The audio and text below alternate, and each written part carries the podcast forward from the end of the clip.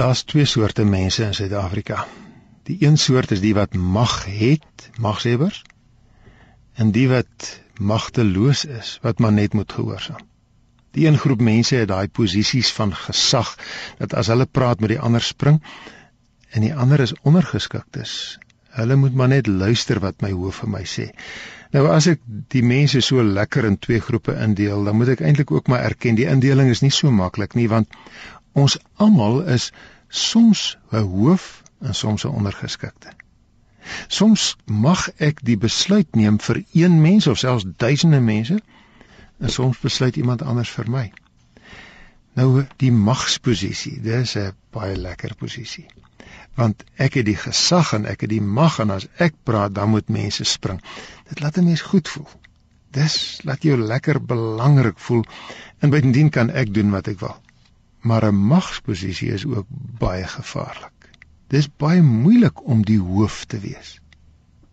En ek wil spesifiek aan twee dinge herinner. As jy hoof is, moet jy onthou jy's nie die groot baas nie. Die grootste baas, die grootste hoof is God.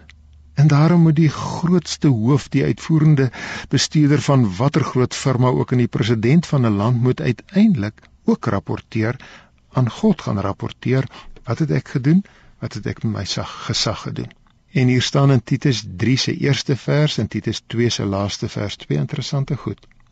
Titus 3 sê herinner die mense nadruklik dat hulle hulle aan owerheid en gesag moet onderwerp, daaraan gehoorsaam moet wees en bereid moet wees om alles te doen wat goed is. Maar net die laaste vers van hoofstuk 2 staan daar: gebruik jou volle gesag om aan te moedig en te reg te wys. Jy moet jou gesag reg gebruik. Dus wanneer ek of jy soms vir 'n klein tydjie die hoof is, die een wat die besluit kan neem vir kinders of medewerkers, dan het jy die verantwoordelikheid om jou gesag so te gebruik dat God trots op my sal wees. As ek kaptein van die span is, moet ek nie mense rondskuif nie. Ek moet my gesag gebruik. Ja, ek moet kaptein wees. Maar so dat die mense wat aan my gehoorsaam moet wees, God se stem in my hoor. Die tweede waarskuwing wat ek wil gee oor gesag is hoe gevaarlik gesag is omdat mense so maklik korrup maak. Magsmisbruik is algemeen, wêreldwyd. Kom ons praat oor ek en jy.